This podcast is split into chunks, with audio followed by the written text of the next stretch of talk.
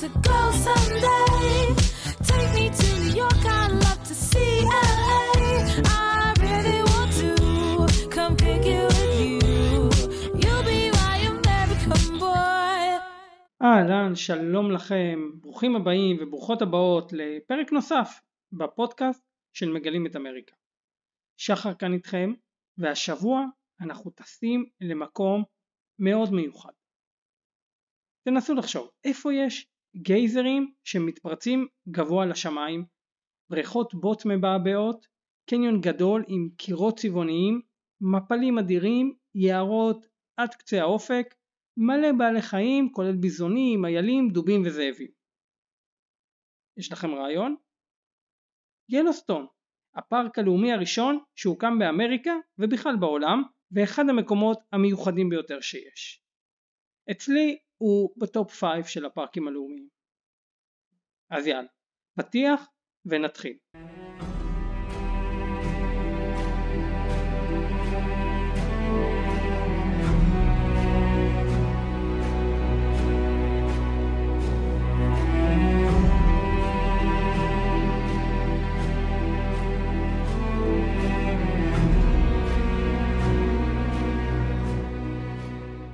כבר לפני 11,000 שנים חיו בני אדם ביילוסטון. כל מיני שבטים של אמריקאים ילידים, שושני, העורב וכאלה. ילוסטון הייתה בנתיב הנדידה של השבטים וגם אזור הציד העונתי שלהם. אבל האמת שהם לא ממש גרו ביילוסטון. מה שמעניין לדעת שהם היו מייצרים שם ראשי חץ מאבן שחורה מיוחדת שיש שם וראשי החץ האלה הגיעו למקומות כמו מיין בחוף המזרחי של ארצות הברית, מאוד רחוק. בואו נקפוץ הלאה בזמן. דמיינו לרגע שאתם יכולים להחזיר את השעון אחורה 200 שנים ולצאת למסע ממזרח למערב על צפון אמריקה. אין לכם מושג מה יש מעבר למישורים הגדולים של לב אמריקה ושבכלל יש רכס הרים, הרוקיז, שיפריע לכם בדרך. תתארו לעצמכם שמעולם לא שמעתם על ילוסטון או על גייזרים ומעיינות חמים ומבחינתכם הטבע הוא היערות והגבעות של הרי הפלצ'ים והחוף. במהלך הצעדה מערבה הייתם פתאום מוצאים את עצמכם לבד בפתח של עולם אחר. ריח של ביצים רקובות באוויר, אזור ציד שופע, האדמה רכה אבל חמימה מתחת לרגליים הכואבות שלכם, ומסביבכם סילוני מים חמים ובריכות צבעוניות. תחשבו על זה, לפני עידן המצלמות. אם הייתם מספרים למישהו מה ראיתם, היו מאמינים לכם? לא נראה לי. וזה היה הסיפור של האירופאי הראשון שראה את ילוסטון, ג'ון קולטר. זה היה בשנת 1803 שג'ון קולטר, כבר צייד ונווט מיומן, הצטרף למשלחת של לואיס וקלארק שיצא מסנט לואיס במיזורי עם משימה, לתעד את אדמות רכישת לואיזיאנה, מה שארצות הברית רק קנתה מהצרפתים. המשלחת של לואיס וקלארק הגיעה לחוף של האוקיינוס השקט באזור של וושינגטון ואורגון של ימינו והתחילה לחזור מזרחה. באזור של איפה שהיום צפון דקוטה, בשנת 1806 ג'ון קולטר בחר בחירה שתחרוט את שמו בהיסטוריה לנצח. המשלחת נתקלה בזוג לוכדי פרוות וקולטר הצטרף אליהם. כמה חודשים אחר כך נמאס לו והוא החליט לחזור לסנט לואיס. אבל בדרך הוא פגש עוד חבורה של ציידי פרוות והצטרף אליהם. הקבוצה הזו בנתה מוצב בשם פורט ריימונד בהצטלבות הנהרות ילוסטון וביג הורן ומשם ג'ון קולטר יצא לגמרי לבד בסוף 1807 כדי ליצור קשרי מסחר עם האינדיאנים של אומת העורב. במהלך שנה הוא עבר בערך 500 קילומטרים עד לאיפה שהיום ג'קסונול. זו עיירה הדרומית ליילוסטון ואז הוא נכנס לשטח שהוא היום הפארק. עכשיו אפשר רק להתחיל לדמיין את הרגשות שקולטר בטח הרגיש במסע שלו בכלל וכשהגיע לאלוסטון בפרט. מה שכן, אלה שהוא סיפר להם אחר כך מה ראה, אחרי שהוא חזר למזרח ארצות הברית, צחקו עליו. אמרו שהוא מספר סיפורי פנטזיות והם קראו בלגלוג למקום שהוא תיאר הגיהנום של קולטר. 40 שנים חלפו, עוד כמות קטנה של אירופאים הגיעו ליילוסטון ועדיין כל מי ששרד וחזר לספר על מה שראה קיבל יחס של משוגע. אחד מאותם אנשים היה ג'ים ברידג'ר. שדיווח אחרי מסע מחקר שהוא עשה ב-1856 שהוא ראה מעיינות חמים, מים שבוקעים מהקרקע, הר זכוכית וסלע צהוב. אגב לא הוא נתן את השם הסלע הצהוב ילוסטון אלא ציידי פרוות צרפתיים שהסתובבו שם 25 שנים לפני ג'ון קולטר והם ראו שם סלעים צהובים. אני מניח שהם בטח התכוונו לקירות של קניון ילוסטון. אגב, גם מג'ים התעלמו, כי הוא נחשב לא אמין. סיפורים של ג'ים באמת היו מתובלים, אפשר להגדיר את זה ככה.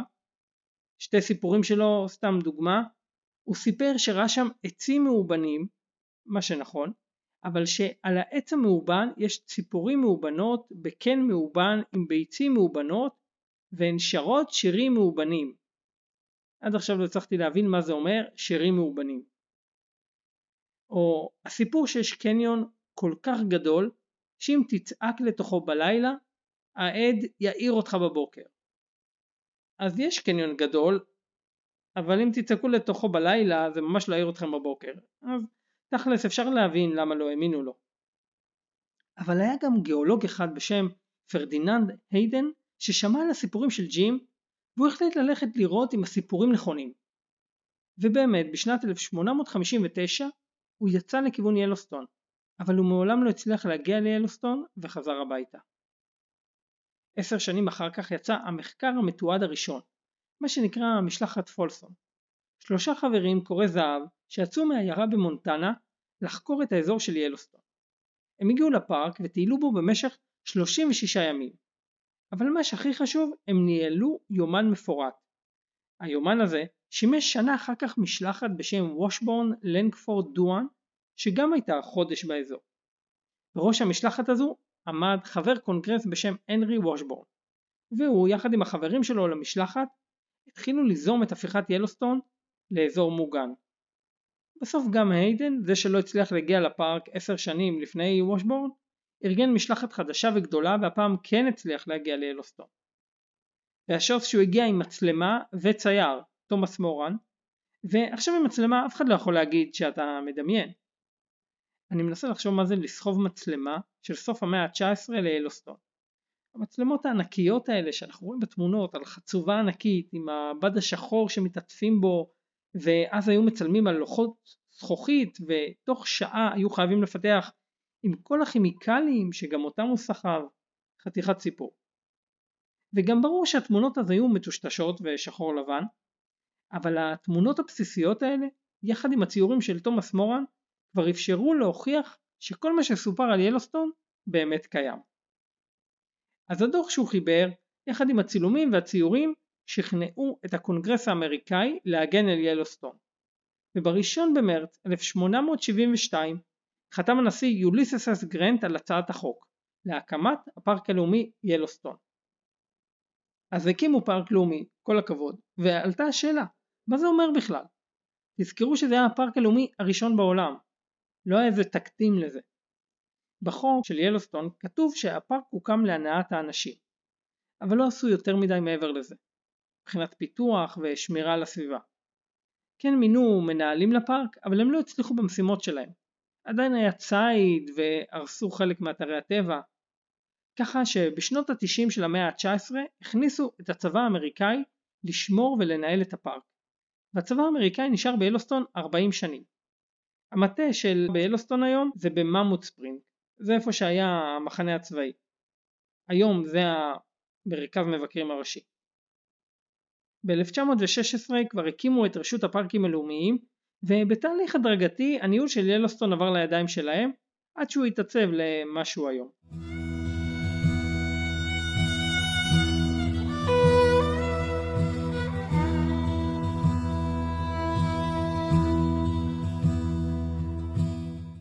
אז איפה ילוסטון ממוקם? ילוסטון ממוקם בפינה הצפון מערבית של מדינת ויומינג על הגבול עם מונטנה ואיידהו. 96% משטח הפארק בוויומינג, אבל יש 3% במונטנה ו-1% באיידהו. ילוסטון הוא פארק לא קטן. מצפון לדרום הוא 102 קילומטרים, שזה כמו המרחק בין רחובות לחיפה, וממזרח למערב 87 קילומטרים, שזה כמו בערך בין אשדוד לשפך הירדן לים המלח. שמתם לב שהוא פארק ענק. הפארק שוכן על רמה שנקראת רמת ילוסטון. הגובה הממוצע שלה 2,400 מטר, שזה מכובד, זה יותר גבוה מהחרמון הישראלי. אבל הרמה הזו מוקפת בערים גבוהים יותר, בין 2,700 מטרים ל-3,450 מטר. הפסגה הכי גבוהה בפארק היא איגל פיק, עם גובה של 3,462 מטרים. אז כשמטיילים ביילוסטון לא בהכרח מרגישים שאתם במקום גבוה, אבל הוא כן מקום גבוה, וזה בא לידי ביטוי גם במזג האוויר. בתוך הפארק יש את אגם ילוסטון, שהוא האגם הגבוה ביותר בצפון אמריקה, ובפארק גם עובר את קו פרשת המים היבשתית. סתם דוגמה נגיד המוצא של הנערות ילוסטון וסנייק קרובים יחסית אחד לשני, 36 קילומטרים, אבל אחד זורם לאוקיינוס השקט והשני זורם לאוקיינוס האטלנטי. ילוסטון גם שוכן באזור שאין בו הרבה ערים גדולות. בוזמן במונטנה שהיא בינונית ממוקמת שעה וחצי נסיעה מהפארק ובילינגס שהיא העיר הכי גדולה במונטנה מרוחקת שלוש שעות נסיעה מהפארק. אבל המטרופולין הכי קרוב ליילוסטון הוא סולט לייק סיטי ביוטה וזו כבר נסיעה של כמעט חמש שעות. יש שדה תעופה בווסט ילוסטון שאפשר לטוס ישירות אליו, הוא צמוד גם לכניסה לפארק ממערב וגם לג'קסון הול שדרומית לפארק. אבל הוא לא הפארק הלאומי הכי נגיש שיש. זה משהו שחשוב לדעת.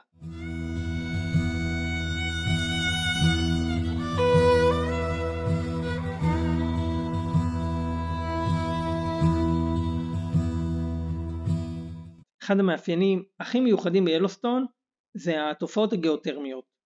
ביילוסטון יש בריכות בוץ, מעיינות חמים, סילוני קיטור וגייזרים, וכל זה בגלל שיילוסטון ממוקם מעל נקודה חמה במעטפת של כדור הארץ. פעם אגב הנקודה הזו הייתה מערבית יותר מהפארק, אבל הקרום של כדור הארץ זז במיליוני השנים האחרונות, והנקודה החמה נשארה באותו המקום. בגלל זה היום איפה שהפארק הלאומי ילוסטון. הקלדרה של ילוסטון היא המערכת הגעשית הכי גדולה בצפון אמריקה. רק שנבין, קלדרה זה מונח שמתאר מכתש או לוע של הרגש. כשהרגש מתפרץ, תא המגמה, שזה הלבה שיש בתוך הר הגעש, מתרוקן חלקית והתקרה שלו מתמוטטת ונוצר מכתש. ילוסטון הוא גם סופר וולקנו. לפני בערך 640 אלף שנים הייתה התפרצות עצומה, 8 במדד ההתפרצות הגעשית, שזה כמו סולם ריכטר של רעידות אדמה רק בהרי געש. 8 זה הרמה הכי גבוהה במדד. היו ליילוסטון התפרצויות עצומות גם לפני כן, אבל זו האחרונה שבהן. אומרים החוקרים שכמות האפר הגעשי שנפלטה לאוויר הייתה כל כך גדולה שזה גרם להחשכת רוב צפון אמריקה ולהכחדה של הרבה מינים שחיו אז ביבשת.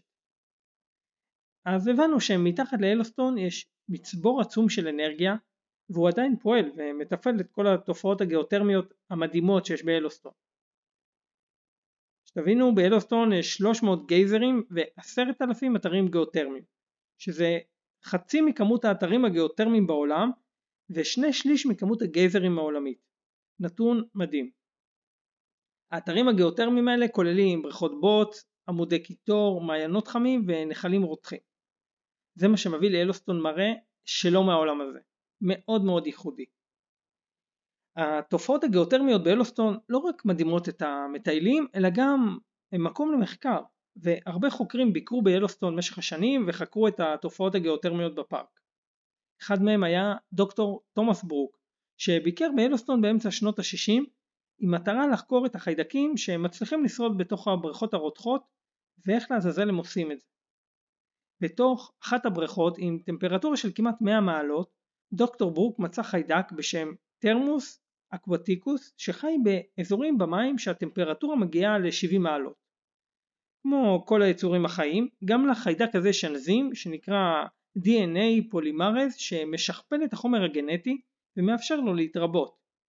אבל פה השוס, הוא יכול, החיידק הזה, לתפקד בטמפרטורות גבוהות, גם של כמעט רתיחה. זה לא קורה אצל שאר החיידקים. 20 שנים אחרי התגלית של ברוק התחילו להשתמש באנזים הזה כדי לייצר DNA באופן מסחרי בתוך מבחנות במעבדה, מה שנקרא תהליך PCR.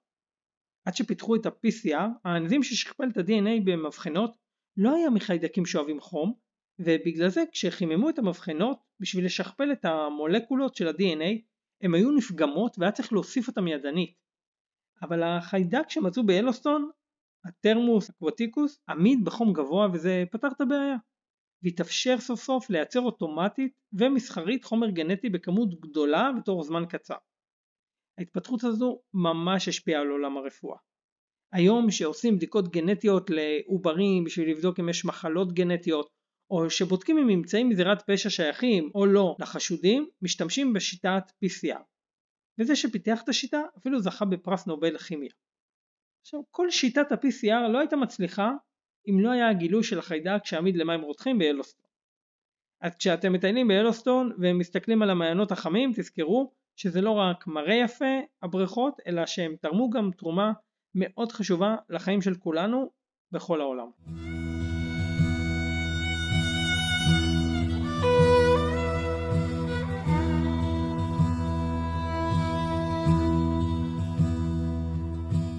ילוסטון גם מאוד מפורסם בבעלי החיים שיש בו. בכל הפארקים הלאומיים של ארה"ב אפשר לראות בעלי חיים. אבל בדרך כלל הם משהו מגניב שמתלווה לנוף ולא העיקר. חוץ מכמה פארקים באלסקה נגיד. ברוב המקרים בעלי החיים הם משהו שאולי תראו ואולי לא והם, האטרק... והם אטרקציה מאוד יפה, חייבים להגיד, אבל צדדית.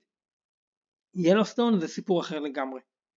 ביילוסטון עולם החי הוא חלק מרכזי בפארק ואתם תראו אותם בוודאות כמעט בכל מקום, ולא סוג אחד של בעלי חיים, אלא מלא. בכל זאת ילוסטון כולל את הריכוז הגדול ביותר של חיות בר ב-48 המדינות התחתונות של ארצות הברית, שזה ארצות הברית בלי אלסקה והוואי. ילוסטון קיבל את הכינוי הסרנגטי של אמריקה, ואם יצא לכם להיות בסרנגטי בטנזניה, אתם מבינים על מה אני מדבר. וגם אם לא, רק אציין שיילוסטון הוא המקום היחיד בצפון אמריקה שמתרחשת בו נדידה עונתית של בעלי חיים בהתאם לעונות השנה. ממש כמו הסרנגטי באפריקה. ביילוסטון יש כמעט 300 מינים של ציפורים, 16 מיני דגים, 5 מיני דו-חיים, 6 מינים של זוחלים ו-67 מיני יונקים, כולל 7 מינים ילידים של פרסטנים, איילים קנדים, צבי פרדות, ביזונים, איילים קוראים, כבשים גדולי קרניים, אנטילוקופרה אמריקנית ואיילי פרדי לבן זנב ושני מינים של דובים כולל גריזלי ויש מעל 500 דובי גריזלי שחיים במערכת האקולוגית הגדולה של ילוסטון שזה קצת חורג מהשטח של הפארק הלאומי. אלקס הם יונק שתראו בוודאות בפארק. בקיץ הם יכולים להגיע ללהקות של עשרת אלפים פריטים והם חיה מאוד מרשימה. הביזונים או בפלו הם עוד יונק מדהים שתראו מלא בפארק. באלסטון חיים הכי הרבה ביזונים פראיים בארצות הברית. פעם הבפלו חיו בכל מערב היבשת והיו מיליונים מהם, אבל עם ההתפשטות האמריקאית מערבה, האמריקאים פשוט חיסלו את הבפלו כאמצעי לחסל את האינדיאנים. פשוט הבפלו היה החיה העיקרית שהם צדו, והאוכלוסייה של הבפלו באמריקה הגיעה על סף הכחדה ממש, אז זה לא ברור מאליו שאפשר לראות אותם היום בטבע. הבפלו האמריקאי הוא היונק היבשתי הגדול ביותר בצפון אמריקה. בפלו בוגר יכול להגיע לגובה של 2 מטרים לאורך של 3 מטרים ולמשקל בין 450 קילוגרמים לטונה שהשיא המתועד מגיע ל-1270 קילוגרם חיה מאוד עוצמתית. הוא אוכל עשבים ושיחים ולא בשר אז אין סכנה שהוא יאכל בני אדם. אבל זו חיה שלא כדאי להתעסק איתה. בייזון יכולים לרוץ במהירות של 65 קמ"ש. בתכלס ביזונים גורמים ליותר נפגעים באלוסטון מאשר דובים. הם לא איזו חיה תוקפנית, אבל אם מתקרבים אליהם יותר מדי, הם יכולים לחטוף קריזה ולהסתער. ובמקרה הזה רק תפילות יעזרו. הרבה פעמים נתקלים בביזונים שהולכים בשבילים בפארק, ואז כל מה שצריך זה רק לעצור ולנסות לעקוף אותם ממרחק, אם זה אפשרי, ואם לא, לחכות עד שהם ילכו. גם רוב פקקי התנועה ביילוסטון נגרמים בגלל הבאפלו. כשהם מחליטים לעמוד על הכביש, ותוסיפו לזה סקרנים שעומדים ומצלמים אותם לצפור אגב לא יעזור, הם יסתכלו עליכם בבוז וימשיכו לעמוד עד שימאס להם. לי קרה באחד הביקורים בפארק, בשעת בוקר מאוד מוקדמת, נסעתי מאזור הקניון לאולד פייתפול, שאני קולט פתאום שבמקביל אליי, ממש קרוב לרכב, רץ בפלו גדול. הייתי בשוק, הוא רץ כמעט במהירות שנהגתי בה, וזה היה מטורף. אז בעיקרון בשביל לא להסתכן צריך לשמור מרחק של 20 מטרים לפחות מהבפלו. ביילוסטון יש גם דובים שחורים שאפשר לראות בהרבה מקומות בארצות הברית ודובי גריזלי. גריזלי הוא הטורף השלישי בגודלו בצפון אמריקה והם חיה עצומה. המשקל שלהם משתנה בין האזורים הגיאוגרפיים שהם חיים בו ביבשת אבל זה נע בין 130 קילו ל-600 קילו לדוב זכר, הנקבות הן רזות יותר. כשהם עומדים על הרגליים האחוריות הם מגיעים לגובה של 2 מטר 40 ויש להם גיבנת, ככה אפשר להבדיל אותם מהדובים השחורים. ולמרות הגודל שלהם הם יכולים לרוץ במהירות של 56 קמ"ש. אז אין סיכוי לברוח מהם אם נתקלתם בסיטואציה שצריך לברוח. לרוב הם אוכלים צמחים, דגים ובעלי חיים קטנים, אבל הם יכולים גם לאכול בעלי חיים גדולים יותר וגם בני אדם. אל תיכנסו ללחץ מזה, לרוב הגריזלי לא מחפש להתעסק עם בני אדם ומי שתתקוף זו האימא, אם יש לה גורים ואם היא מרגישה סכנה לגורים שלה. מה שעושים לרוב כשהם מטיילים בשטחים נידחים בפארק זה לעשות רעש תוך כדי הליכה. במיוחד אם אתם באזורים יותר מיוערים או בפניות שאין לכם זווית ראייה טובה ודוב יכול לקפוץ פתאום לשביל. זה נפוץ מאוד ללכת בשביל ולשמוע מטיילים קוראים היי בר ומוחאים כפיים. לי היה פעמון קטן כזה שקשרתי לתיק ועשה רעש שהלכתי. כשהדובים שומעים את זה הם יודעים שיש אנשים באזור והם מתרחקים. באמת רק באזורים נידחים שמטיילים לבד זה חשוב. אבל כל מי שמטייל ביילוסטון ומטייל קצת יותר מלהסתובב במעיינות החמים צריך שיהיה לו ספרי דובים. ספרי דובים זה לא כמו ספרי נגד יתושים שמרססים עליכם אלא כמו גז מדמיע שבמקרה שתיתקלו בדוב מקרוב ריסוס על הפרצוף שלו יכניס אותו להלם ויהיה לכם זמן לברוח שלא תצטרכו לרוב האמת לא צריך. זה קנייה שכדאי שיהיה הסבירות שתשתמשו מאוד נמוך. אפשר אגב להשכיר כאלה מכל מיני מקומות בווסט ילוסטון או בעיירות מסביב אם אתם לא רוצים לקנות זה עולה בערך 50 דולר. זאבים זו עוד חיה מדהימה שאפשר לראות בפארק. וגם היום צריך לשמור מרחק של לפחות 100 מטרים כמו הדובי גריזלי. אייל קנדי ואייל קורא יש בפארק אבל לא הרבה הם חיים יותר בגרנד טיטון שזה הפארק שנושק ליילוסטון מדרום. אז הסבירות לראות אותם יותר נמוכה. pronghorn או אנטילוקפרה אמריקאית כמו שקוראים לה בעברית היא החיה היבשתית המהירה ביותר בצפון אמריקה. ובריצות קצרות היא יכולה להגיע למהירות של 86 קמ"ש ולמרחקים ארוכים יותר היא רצה במהירות של 66 קמ"ש שזה גם מאוד מרשים. ואפשר לראות אותם בלמר ואלי. היא לא אנטילופה כמו שיש באפריקה אלא שריד לחיה פרה-היסטורית שהייתה חיה באמריקה. פשוט את השם שמזכיר אנטילופה הדביקו לאירופאים כי היא נראתה להם כמו אנטילופה. קיוטיס או זאב ערבות בעברית נראה כמו טן אבל הוא קרוב משפחה של הזאבים ומיילל כמוהם והם מאוד אינטליגנטים וזריזים. אפשר לראות אותם לרוב בשעות בין הערביים והם מוקדם בבוקר. חיה שממש נדיר לראות בפארק ואני גאה להגיד שראיתי אחת כזו כשטיילתי באלוסטון בחלקים היותר נידחים שלו זה וולברין. הם יונקים ממש ביישניים ויש מעט כאלה בפארק וגם הוא רץ מהר 60 קמ"ש. עצה לי אליכם אוהבי בעלי החיים ובכלל כל מי שמטייל באלוסטון תגיעו לפארק עם משקפת זה יאפשר לכם לראות את החיות מרחוק וגם ציפורים וכל שאר בעלי החיים כמו שלא הולכים לספארי באפריקה בלי משקפת, אז גם לא הולכים לאלוסטון בלי משקפת. ולזהירות, כמו שאמרתי, 20 מטרים מרחק מבפלו זה מה שצריך לשמור, ו-100 מטרים מדובים וזאבים. אף אחד מאיתנו לא רוצה להיות ארוחת צהריים.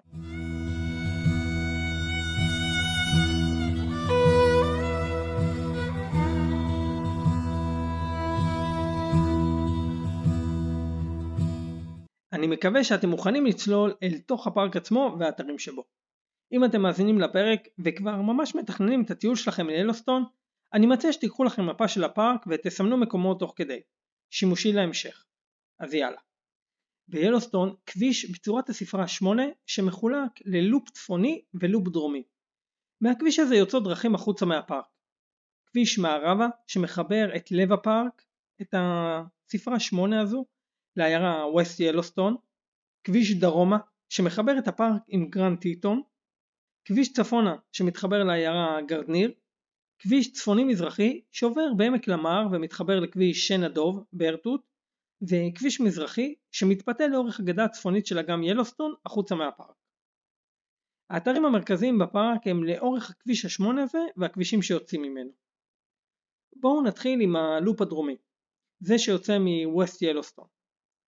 ווסט ילוסטון זו עיירה גדולה במונחים של האזור עם הרבה אפשרויות לינה ויש בה גם כמה מוקדי עניין. הכניסה המערבית לפארק ממש בקצה של העיירה. ווסט ילוסטון היא אחלה מקום לישון בו כשמטיילים בפארק. בין ווסט ילוסטון לצומת מדיסון יש מרחק של 23 קילומטרים לאורך נהר המדיסון. בדרך תוכלו לראות נוף יפה, במיוחד באתר הפיקניק הראשון שבדרך. שם אח הוא פתוח ובקיץ תוכלו לראות שם אלק מסתובבים. בצומת מדיסון יש גם אתר קמפינג שאפשר לישון בו. ואם תפנו צפונה לכיוון צומת נוריס כבר ילווה אתכם נהר הגיבון. על נהר הגיבון יש את מפלי הגיבון שהם מאוד יפים, הם צונחים מגובה של קצת מעל 26 מטרים, ממש בקצה של הקלדרה של ילוסטון, שווה עצירה. באזור הזה כבר תמצאו על הכביש כל מיני תופעות גיאותרמיות, כמו ברל ספרינג, שזה מעיין מבעבע, אבל המים מבעבעים לא בגלל החום שלהם, אלא בגלל גזים, ויש שם גם קיטור שיוצא מהאדמה. תמשיכו בנסיעה ותגיעו לארטיס פיין פוטס. יש שם מסלול לא ארוך עם בריכות בוץ, גייזרים קטנים ומעיינות חמים, ונחמד לטייל שם כי בדרך כלל אין הרבה מטיילים על השביל. זה שביל עץ, וחשוב לא לרדת מהשביל. באזורים האלה של התופעות הגיאותרמיות האדמה פריחה. צעד לא נכון ואתם עלולים ליפול לתוך מים רותחים, תאמינו לי זה פחות מומלץ. קצת אחרי ארטיס פיינפוט יש את גיבון מדוז, שגם שם אפשר לראות בעלי חיים באחו. גיבון מדוז הוא על נהר הגיבון, אז חוץ מנהר יפה של אחו יש גם את המראה של הנהר שרק מוסיף ליופי. על הנהר הזה בהמשך יש את שוקולד פוט, שזה מעיין חם מעבר לנהר עם הרבה ברזל בתוכו, אז הוא נראה חום, כמו שוקולד. ליד צומת נוריס יש כבר אזור גדול של תופעות גיאותרמיות, אגן הגייזרים של נוריס. נוריס הוא אחד מאגני הגייזרים הפופולריים ביותר בפארק. אפשר להבין כי יש בו את סטימבוט, שזה הגייזר הכי גדול בעולם. הוא יורה מים לגובה של 91 מטרים. אין לו זמנים קבועים להתפרצויות שזה מבאס, אבל זה יכול לקרות תמיד וזה קורה בערך פעם בחודש חודשיים. זה ממש תלוי במזל שלכם להיות במקום הנכון בזמן הנכון. אבל גם אם אתם לא מצליחים לראות אותו מתפרץ לכל הגובה, אז יש לו בתדירות גבוהה יותר התפרצויות של עד 12 מטרים. שתאמינו לי זה גם מחזה מרהיב. חוץ מזה יש בנוריס מעיינות עם המים הכי רותחים בפארק, 237 מעלות. אבל זו טמפרטורה שנמדדה מתחת לקרקע. כשהמים מגיעים לפני הקרקע הם פחות רותחים, אבל עדיין מעל 100 מעלות. בנוריס יש שביל עץ שמסתובב בין כל התופעות המדהימות האלה. קשה לתאר מה זה להסתובב שם ולשמוע את האדמה משמיעה כל מיני קולות, לראות מים ובוץ מבעבעים בתוך בריכות, גזים עולים מהאדמה ומים פורצים מהאדמה. ממש תחושה של עולם אחר.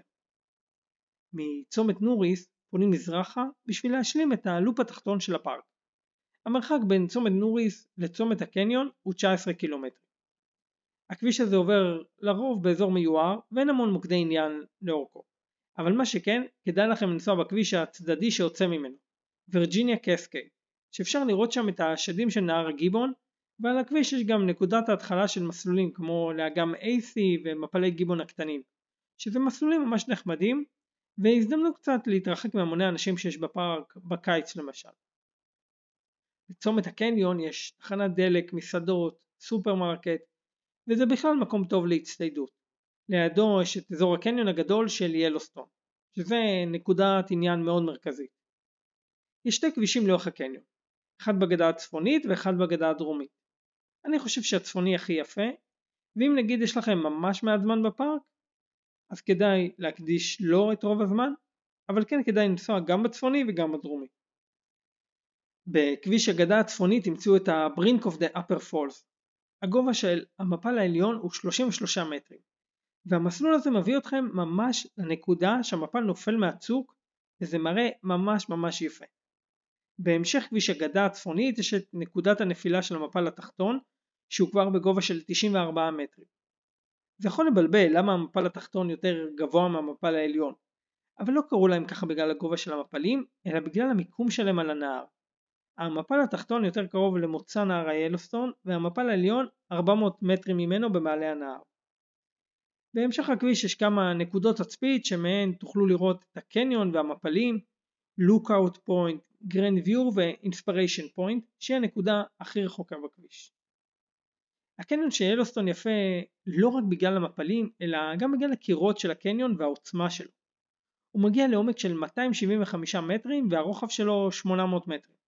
אמנם לא גדול כמו הקניון הגדול באריזונה, אבל מאוד מרשים.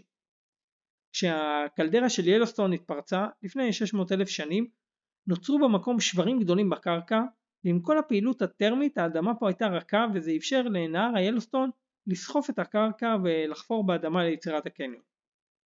בקירות של הקניון יש כל מיני תרכובות ברזל, וזה מה שמביא לו את הצבעים שלו. הגן גייזרים שפעם היה בקניון בישל את הסלעים, ממש ככה בישל את הסלעים ושינה את ההרכב הכימי שלהם. בגדה הדרומית של הקניון יש גם שבילים לנקודות תצפית כמו שביל הדוד תום שמגיע כמעט לתחתית של המפל העליון. זה שביל עם מלא מדרגות אז קחו בחשבון. ארטיסט פוינט היא גם נקודת תצפית יפה ומשם הצייר תומאס מורן צייר את הקניון והציורים האלה פרסמו את ילוסון בכל ארצות הברית וחשפו את היופי שלו. מהנקודה הזו יש ממש מבט ישיר למפל התחתון ולכל האורך של הקניון וזו גם הנקודה האחרונה שאפשר להגיע אליה עם רכב בגדה הדרומית. בקירות של הקניון מקננים כל מיני עופות, במיוחד osprey, יש שם קן גדול של osprey, קשה לזהות אותו, צריך להסתובב שם עם המשקפת ולהתחיל לחפש. אני למזלי כשטיילתי ביילוסטון התחברתי עם הריינג'רים והם לקחו אותי והראו לי בדיוק איפה המקום הזה נמצא, אבל גם אם אין לכם ריינג'ר צמוד אפשר לעמוד שם בגדה הדרומית באזור של אה, בין שביל תום ל Artist Point להסתכל על הקירות ואפשר לזהות שם, זה קן ענק של osprey. באזור של הקניון דרומה כבר מלווים את נהר היילוסטון ואז נכנסים לעמק היידן. עמק היידן זה הסרנגטי. מלא בעלי חיים מסתובבים שם כולל זאבים, דובים ובאפלו וגם אפשר לראות שם עופות כמו osprey ו bald eagle. יש כמה נקודות תצפית ממש יפות בעמק תביאו משקפת, תגיעו אחר הצהריים כזה לפני השקיעה, זה הזמן הכי טוב לראות בעלי חיים ותהנו מהמראה כי זה ממש ייחודי. גם בבוקר מוקדם אגב יש הרבה בעלי חיים בעמק אבל בגלל שקר הכל מעורפל כזה והרעות לא משהו. חוץ מבעלי חיים יש בעמק איידן גם כמה אתרים גיאותרמיים ואת השדים של ארדי על נהר היילוסטון. בקצה הדרומי של העמק יש את צומת פישן ברידג' וממנו הכביש ממשיך דרומה לאורך הגדה המערבית של אגם ילוסטון או פונה מזרחה לאורך הגדה הצפונית של האגם והחוצה מהפארק. ממש יפה ומומלץ לנסוע לאורך החלק הצפוני של האגם, אפשר כמובן לראות את האגם עצמו והכי טוב לעלות לנקודת התצפית לק ביוט כי משם אפשר לראות גם את כל האגם ועם מזג האוויר טוב אפילו את רכס הטיטון שמחוץ לפארק ולאורך הכביש בכלל אפשר לראות דובים. כשחוזרים ללופ ונוסעים דרומה אז מלווים את אגם ילוסטון. אין בכל ארצות הברית אגם מים גדול יותר ששוכן באותו הגובה כמו אגם ילוסטון ובכללי המראה שלו מאוד יפה. אם חשבתם להיכנס לטבילה תשכחו מזה אלא אם כן אתם ממש אוהבים קור כי המים שלו קפואים. לאורך האגם יש את מלון אגם ילוסטון שהוא מבנה היסטורי מסוף המאה ה-19, אתר קמפינג ומרינה. מהאזור של המרינה יש מסלול שמוביל לקשת אבן טבעית מאוד מרשימה. בהמשך של האגם מגיעים לווסטאם. ווסטאם זה איפה שהייתה ההתפרצות האחרונה של הסופר וולקנו לפני 174 אלף שנים. האזור הזה התפרץ ונוצר מחטא שהתחבר עם אגם ילוסטון. אז זה בעצם קלדרה בתוך קלדרה. ההתפרצות הזו גם יצרה אזור גיאותרמי שנקרא ווסטאם. מה שיפה בווסטאם זה השילוב של המעיינות החמים והצבעים שלהם יחד עם האגם. המעיינות החמים אגב ממשיכים אל תוך האגם ובחורף אפשר לראות את זה ממש יפה. יש אזורים שבהם האגם לא קופא בגלל המים הרותחים שעולים מהקרקע למעלה. הכי מפורסם בווסטאם זה הגייזר פישינקון. הוא על שפת האגם והוא נקרא ככה כי דייגים היו מעלים דגים מהאגם, מניחים אותם בתוך הגייזר וזה היה מבשל אותם. אל תנסו את זה כי זה כבר אסור. גם כאן יש שביל עץ שמסתובב בין כל מיני תופעות גיאותרמיות וזה אזור ממש נחמד לביקור. מהצומת של West Thumb אפשר לרדת דרומה לכיוון גרנד טיטון והיציאה הדרומית מהפארק. יש שם כמה מקומות מעניינים כמו ה Continental Divide, גם לואיס ומפלי לואיס. אם תיסעו מצומת West Thumb מערבה 27 קילומטרים תגיעו לאזור של אגן הגייזרים העליון שבו יש את הגייזר הכי מפורסם ביילוסטון וכנראה בעולם, הזקן הנאמן, Old Faithful. אז איך בכלל הפעילות של הגייזרים נוצרת? כמו כל פעילות של מעיינות חמים, זה קשור למים שמחלחלים בקרקע עד שהם מגיעים לסלע שמחומם על ידי מאגמה. המים חוזרים לפני השטח בגלל החום דרך נקבים וסדקים בסלעים. גייזרים מורכבים בדרך כלל מפתח קצר על פני השטח שמחובר למספר תעלות צרות שמגיעות למאגרי מים תת-קרקעיים. כשהתא הזה התת-קרקעי מתמלא, המים למעלה מתקררים, אבל בגלל שתעלות ההולכה צרות, הקירור לא מגיע אל המים בשכבות התחתונות. אז המים הקרים למעלה לוחצים על המים החמים שלמטה, וזה דומה למכסה של סיר לחץ. הם מאפשרים למים שבמאגר להתחמם אל מעבר לנקודת הרתיחה. בסופו של דבר הלחץ בתחתית הגייזר עולה ומגיע לנקודה שבה מתחילה רתיחה, בועות עדים עולות אל ראש התעלות, וכשהן פורצות דרך מוצא הגייזר, חלק מהמים גולשים או משפריצים החוצה, ומקלים את משקל המים שבתעלות ואת הלחץ על השכבות התחתונות. עם שחרור הלחץ, המים שמעבר לנקודת הרתיחה הופכים לקיטור ומתפרצים דרך הפתח. בסופו של דבר, המים שנותרו בגייזר מתקררים אל מתחת לנקודת הרתיחה וההתפרצות מסתיימת. מים חמים תת-קרקעיים מתחילים לזרום שוב אל תעלות הגייזר והמחזור מתחיל מההתחלה. הזקן הנאמן, Old Faithful, קיבל את השם שלו בגלל שההתפרצויות שלו סדירות במרווחי זמן קבועים. בכל התפרצות שלו הוא פולט בין 14 ל-32 אלף ליטרים של מים רותחים לגובה של בין 30 עד 55 מטרים למשך דקה וחצי עד 5 דקות. הגובה הממוצע של התפרצות היא 44 מטרים. אז הוא לא הגזר הכי גבוה בפארק, אבל בגלל שיודעים מתי הוא מתפרץ, שזה בין שעה לשעה וחצי, שבדרך כלל זה כל שעה וחצי, כולם באים אליו.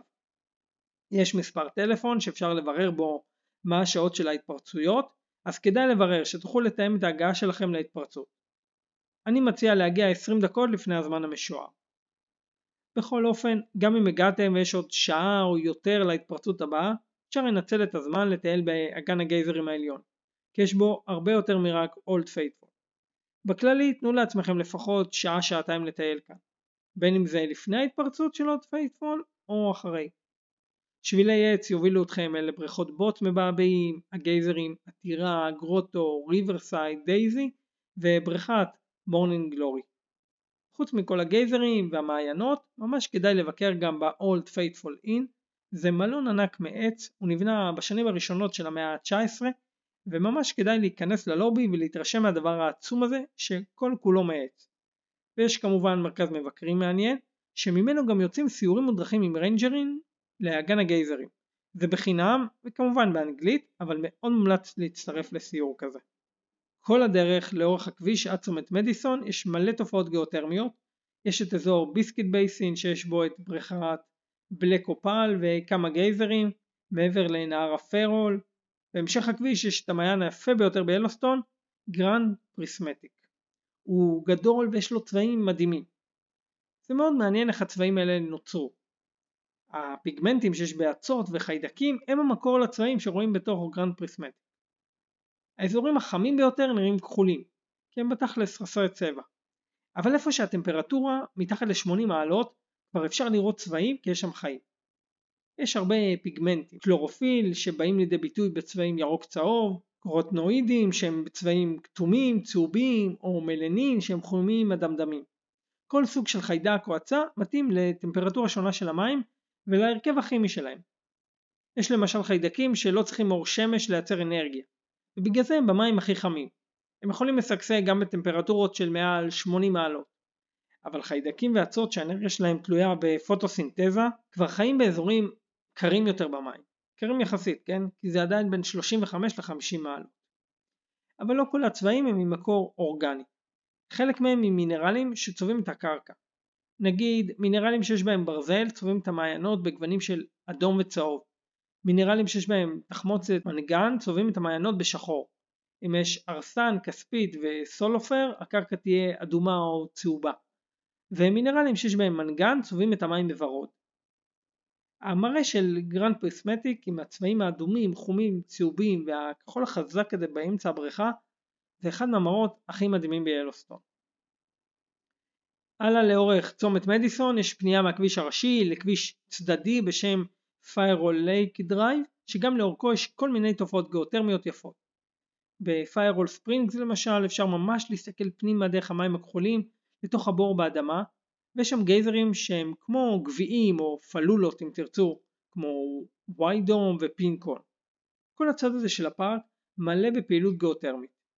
הכביש ממשיך לאורך נהר המדיסון ויש צמוד לכביש גם את מפלי פיירול שממש נחמדים ואז תגיעו שוב לצומת מדיסון ותשלימו את הלופ הדרומי.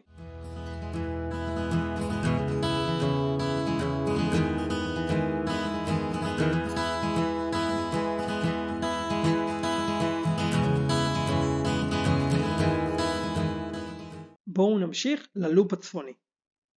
הגישה הכי נוחה ללופ הצפוני היא מהעיירה גרדניר, שיושבת ממש על הכניסה הצפונית לפארק, או מהאזור של קוק סיטי ודרך ברטוט. אבל גם אם אתם ישנים בווסט ילוסון, קל להגיע ללופ הצפוני. פשוט תיסעו שוב דרך צומת מדיסון וצומת נוריס. הלופ הצפוני הוא יותר בעלי חיים ונופים מאשר תופעות גיאותרמיות. יש כאלה, אבל לא בריכוז של הלופ הדרומי. נתחיל ככה. לא לפי הסדר הגיאוגרפי, אבל זה טיפ חשוב לדעתי. אם אתם ישנים בווסט ילוסטון, צאו ממש מוקדם בבוקר.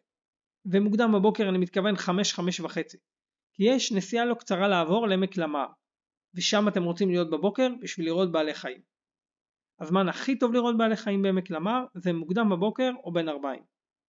בהנחה וזה מה שתעשו, אז הנסיעה מווסט ילוסטון לוקחת בערך שעה, ומצומת הקניון לצומת טאוור זה עוד 31 קילומטרים.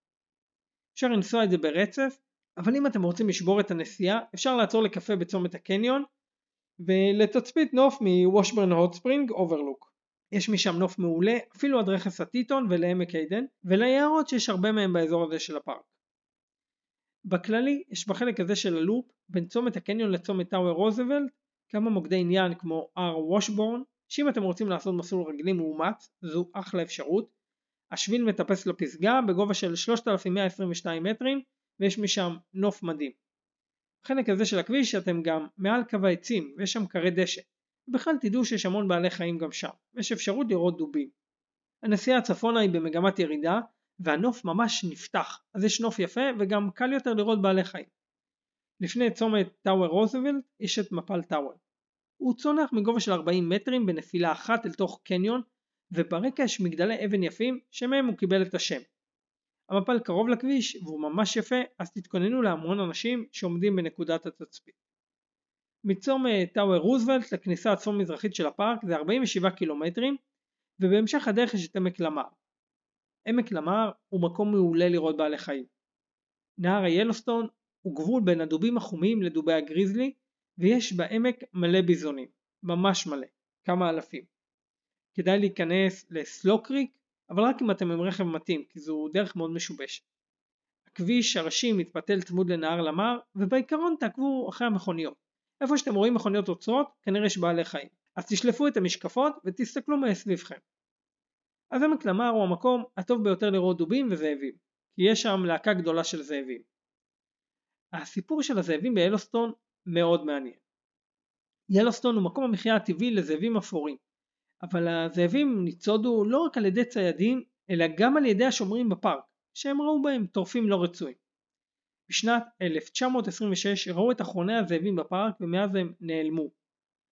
ולהיעלמות שלהם הייתה השפעה ממש רצינית על ילוסטון. אוכלוסיית הצבעים, שהם מקור המזון העיקרי של הזאבים, גדלה ממש, וההשפעה שלהם הייתה הרסנית. אם אין זאבים, לא היו להם טורפים, והם יכלו לשוטט בכל הפארק בחופשיות. הם אכלו כמות עצומה של עשבים, שיחים ועצים והם מנעו מהם לצמוח. השומרים של הפארק ניסו לדלל את האוכלוסייה של הצבעים באופן מלאכותי, אבל זה לא עזר. מה שגרם לרשויות להחליט להחזיר את הזאבים ליילוסטון. בשנת 1995 תפסו 14 זאבים אפורים בקנדה מלהקות שונות והובאו ליילוסטון בשתי פעימות. הם שוחררו בשלושה מוקדים שונים ברחבי הפארק. שנה אחר כך 17 זאבים נוספים הובאו מקנדה ושוחררו במקומות נוספים. עד כאן הכל טוב ויפה. הזאבים חזרו לאזור המחיה שלהם והתמקמו בו. אבל ההשפעה העצומה והמהירה שהזאבים חוללו על הפארק הדהימה אפילו את החוקרים. ההשפעה הראשונית שלהם הייתה השפעה שנקראת טרופי קסקה, שרשרת של פעולות התלויות אחת בתוצאה של השנייה. ובמקרה הזה שרשרת תהליכים שמתחילה מראש שרשרת המזון עד לחוליה אחרונה בקצה התחתון. הם התחילו הזאבים לטרוף צבעים ולדלל את המספר שלהם באופן טבעי. עכשיו שהם חזרו להיות טרף, הצבעים שינו את ההתנהגות שלהם ובמקום לבלות במקומות כמו אחו, שהם חשופים לטורפים, הם התחילו לנדוד למקומות שהם יכולים להסתתר. ככה הם אפשרו לזנים רבים של עצים, שיחים וצמחייה לגדול שוב, והעצים גבו פי חמש ממה שהיה לפני החזרה של הזאבים תוך שש שנים בלבד, ונוצרו יערות. עצים מושכים ציפורי שיר, ובונים משתמשים בעצים לבנות זכרים בנהרות. הם יוצרים בריכות שמאפשרות לדו חיים, ברווזים, לוטרות וגם לדגים לחיות בהם. דגים ופירות יער שיכלו שוב לצמוח על השיחים מושכים אליהם דובים. הזאבים טורפים גם זאבי ערבות קטנים ובכך מספר הארנבות והעכברים גדלו. גידול מספר הארנבות והעכברים הוביל לעלייה במספר הטורפים שלהם. עופות דורסים, שועלים, חמוסים, גיריות ושאר טורפי נבלות שנהנו מהשאריות של הטרף של הזאבים, כמו עורבים, דובים ווולברים. אבל ההשפעה המדהימה ביותר שהשפיעו הזאבים הייתה על ההתנהגות של הנערות בפארק. בעקבות החזרה של הזאבים, הנערות שינו את הזרימה שלהם. גדות הנהר נסחפו פחות בגלל שצמחייה הייתה יותר קבועה ונשחקה פחות, בלי הצבעים שאכלו אותה. נהרות התפתלו פחות ונעו בזרמים רצופים וקבועים, תוך כדי שנוצרות יותר בריכות. ככה יצא שהנהרות השתנו כתגובה לחזרה של הזאבים לאזור, ממש זאבים שמזיזים נהרות. בשנת 2008 המספר של הזאבים האפורים עלה עד שהסירו אותם מרשימת סכנת הכחדה. אז נחזור לעמק למר, בעמק למר אפשר להמשיך לנסוע עד הכניסה הצפון מזרחית ואפשר גם לנסוע רק עד נקודת התצפית על הר ברנד או אפילו רק עד פבל קריק. בנסיעה חזרה ללופ תוכלו כמובן לראות עוד בעלי חיים וליהנות מהנוף.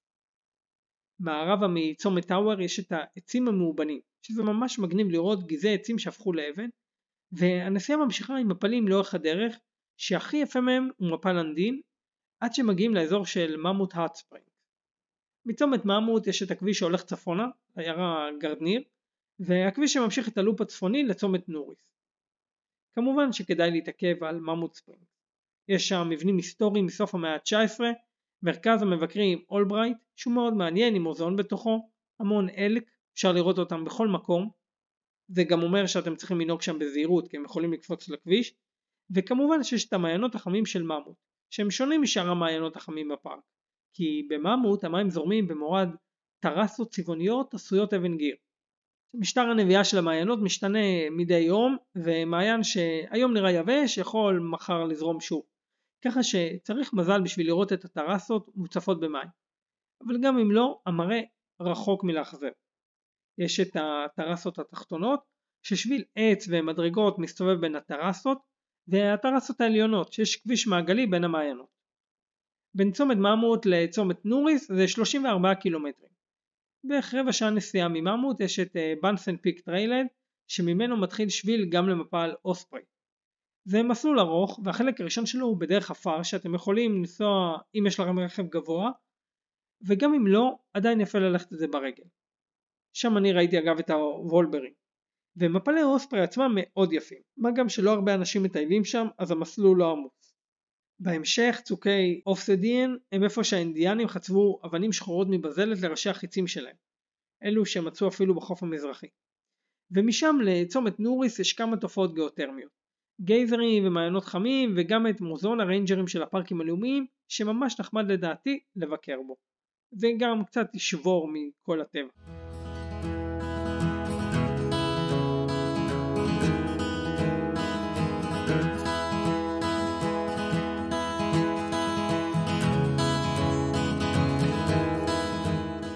אז מתי כדאי לבקר ביילוסטון? עונת התיירות העמוסה היא ביולי-אוגוסט, שאז הטמפרטורות הכי גבוהות. למרות שמזג האוויר בפארק כל כך לא צפוי שזה מפחיד.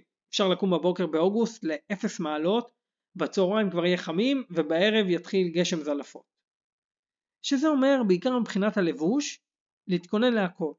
לבוא לבושים בשיטת הבצל, מכנסיים מתפרקים, שתוכלו להחליף, כן ג'קט, אבל דברים, אתם יודעים שלא תיתקעו, אל תבואו אם אתם יוצאים בבוקר ומאוד קר אל תתלבשו כאילו עכשיו חורף ואז בצהריים אתם תמותו מחום.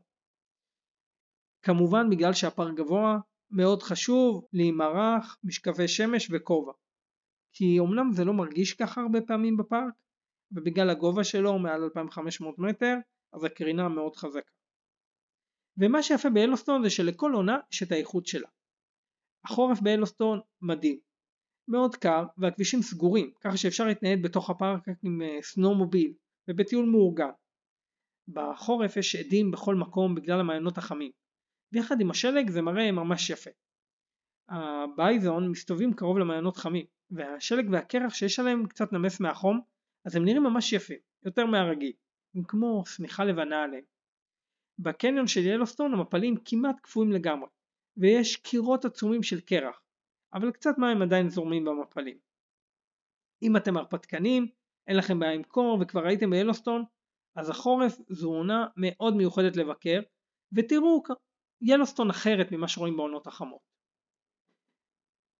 באביב, בסוף מרץ, דובי הגריזלי מתחילים להתעורר, וככל שאפריל מתקדם ומאי מתחיל, יותר דובים מתעוררים מתרדמת החורף. קודם מתעוררים הזכרים ואז הנקבות עם הגורים שנולדו בסוף תרדמת החורף. מאי בכללי היא עונת ההמלטות, במיוחד של הבייזונים, ואז אפשר לראות בפארק הרבה אמהות עם הגורים שלהם, שבשלב הזה הם אדומים. באביב בעלי החיים גם מתחילים לנדוד בתוך הפארק, מאיפה שהם ישבו בחורף למקומות הקבע שלהם בקיץ. גם אפשר לראות הרבה ברווזים גדולים ששוחים בנחלים, שזה מראה מאוד יפה, וזו גם עונת הנדידה של העופות. ואפילו אפשר לראות התחלה של פריחה. בתחילת האביב רוב הכבישים עדיין סגורים ונפתחים עם התקדמות האביב מקטע אחר מקטע. אבל עד סוף מאי, סוף השבוע של אה, יום הזיכרון האמריקאי, כבר כל הכבישים פתוחים. יש עדיין שלג על הקרקע והשבילים בוצעים ויכול לרדת גם שלג וגם גשם. מזג האוויר משתנה מהר אבל זה נכון לכל עונה באלוסטון. אז כמו שאמרתי תלבשו שכבות שזה נכון לכל עונה. באביב יש גם פחות אנשים שזה מעולה יש יותר מבקרים מהחורף כמובן, אבל לא כמו בקיץ. אז אפשר להרגיש שהפארק רק שלכם. חודש יוני ממש תוסס ביילוסטון. אפשר לראות המון גורים ועגלים בפארק, כי רק יצאנו מעונת ההמלטות. מה שכן, בגלל שיש המון גורים ועגלים, זו גם עונת הטרף, ויש סיכוי לראות בשידור חי טרף. המראה לא קל לכולם, אבל זה חלק מהחיים. הגורים והעגלים פגיעים יותר, אז הם מוקד משיכה לטורפים, לזאבים, שועלים ודובים. אין פה מנצחים או מפסידים, זה הטבע, אם מישהו ניצל, מישהו רעב. יוני חודש מעולה לראות דובים וגם ציפורים, אפשר לראות קנים של ציפורים. הם בונים אותם בתקופה הזו. יוני הוא גם זמן מעולה לראות את המעיינות החמים. יש עדים בבוקר וכשהיום מתחמם אפשר לראות אותם בצורה מעולה. אז יוני בכללי חודש מעולה לבקר ביילוסטון. וכמו שאמרתי יולי-אוגוסט עמוסים מאוד אבל הפארק גדול אז אפשר לטייל בו בכיף. רק מה צריך להתארגן מראש על לינה וצריך הרבה סבלנות. גם באתרי הקמפינג אם אתם מגיעים ואתם רואים שהכל מלא ואין אף חלקה תחכו 10 דקות רבע שעה משהו יתפנה. אז עדיין הכל טוב זה לא שאתם לא יכולים לבקר בפארק ביולי אוגוסט. גם מבחינת הפקקים יש בעיקר כשבעלי חיים עולים על הכביש ואין מה לעשות זה חלק מהחוויה. זה לא עכשיו יש פקקים ביילוסטון כמו שיש ביוסמתי כי יש המון המון המון המון מבקרים והתשתיות לא מספיקות. הקיץ הוא גם זמן טוב לראות בעלי חיים, במיוחד מוקדם בבוקר, עם אור ראשון ובמיוחד בעמק עדן ולמר. בשעות הקרירות יותר אפשר לראות את בעלי החיים, כשחם בצהריים הם פשוט נעלמים. הקיץ הוא גם הזמן הכי טוב לראות את הגייזרים והמעיינות החמים. אין עדים בגייזרים והצבעים במעיינות החמים הכי בוהקים. והקיץ הוא גם עונת ההזדווגות של הביזונים וזה מראה מדהים. הם נאבקים אחד עם השני ועושים קולות של חיזור, שזה מאוד מיוחד. גם בקיץ אפשר לראות דובים, הם פחות פעילים במהלך היום כשחם, אבל אפשר לראות אותם בשעות היותר קרירות. אז זה גם חודשים טובים. ויוני-אוגוסט זה הזמן הכי טוב לראות זאבים ואת הגורים שלהם. ספטמבר זה כבר תחילת הסתיו, והחודש של האלק. זה עונת ההזדווגות שלהם וגם הרמדים עם קרבות וקולות. שוב הבוקר זה הזמן הכי טוב לראות את זה. הדובים בספטמבר מתחילים להיכנס לפאניקת אוכל לפני התרדמת של החורף, אז אפשר לראות אותם יותר, אבל לא כמו באביב שהם מתעוררים. בכללי באלוסטון אין הרבה צבעי שלכת. אם בא לכם לראות שלכת יפה, רדו לגרנד טיטון. אבל כן, בסתיו העופות הדורסים מאוד עסוקים בציד נרחב, אז אפשר לראות אותם צדים, שזה מחזה מאוד מאוד יפה.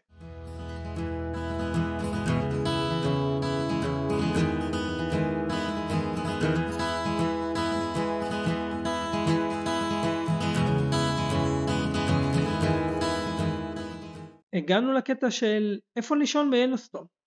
אז מבחינת לינה אפשר לישון בתוך הפארק באתרי קמפינג, יש לא מעט כאלה ולא קשה להשיג מקום, ויש לודג'ים שהם די בסיסיים, בכל זאת הם במבנים בני יותר ממאה שנים, אבל הם נוחים ויש בהם את כל מה שצריך, לא פאר ולא עוני. העיירה ווסט ילוסטון היא איפה שרוב המבקרים ישנים, היא שפע של מלונות, מסעדות וכל מה שצריך. ווסט ילוסטון בכלל היא מרכז תיירותי חשוב. גם העיירה גרדניר, בחלק הצפוני של הפארק היא עיירה חשובה, יותר קטנה מווסט ילוסטון, ואין שם את אותו ההיצע של מקומות לינה. אבל יש, רק תזמינו מוקדם. וגם בה יש מסעדות, חנויות, סופרמרקט, תחנות דלק וכל מה שצריך. אני ממליץ לכם בגרדניר ללכת לאכול באיירן הורס. יש להם בורגר בייזון מדהים. זו חיה כשרה אגב. ובעיירה יש גם את קשת רוזוולט, שבנה הנשיא רוזוולט לכבוד הפארק. להצעות על מקומות לינה ואפשרות להזמין, אתם מוזמנים לבקר באתר travelbeamerica.com ובכלל לקרוא על הפארק ועל עוד מקומות באמריקה. זהו רבותיי, חקרנו את ילוסטון, המקום המדהים הזה שבאמת אין כמעט מקומות כאלה בעולם. מקווה שנהנתם, שעשיתי לכם חשק לבקר ביילוסטון בפארק המטורף הזה, אתם מוזמנים לדרג את הפודקאסט וכמובן לעקוב אחריו. נתראה בפרק הבא. It's all right here in Yellowstone. Nature's mountain prairie home. Hydrothermal pockets from lava stone. Hey, it's great, big place, the Yellowstone. And a great go out place, your Yellowstone.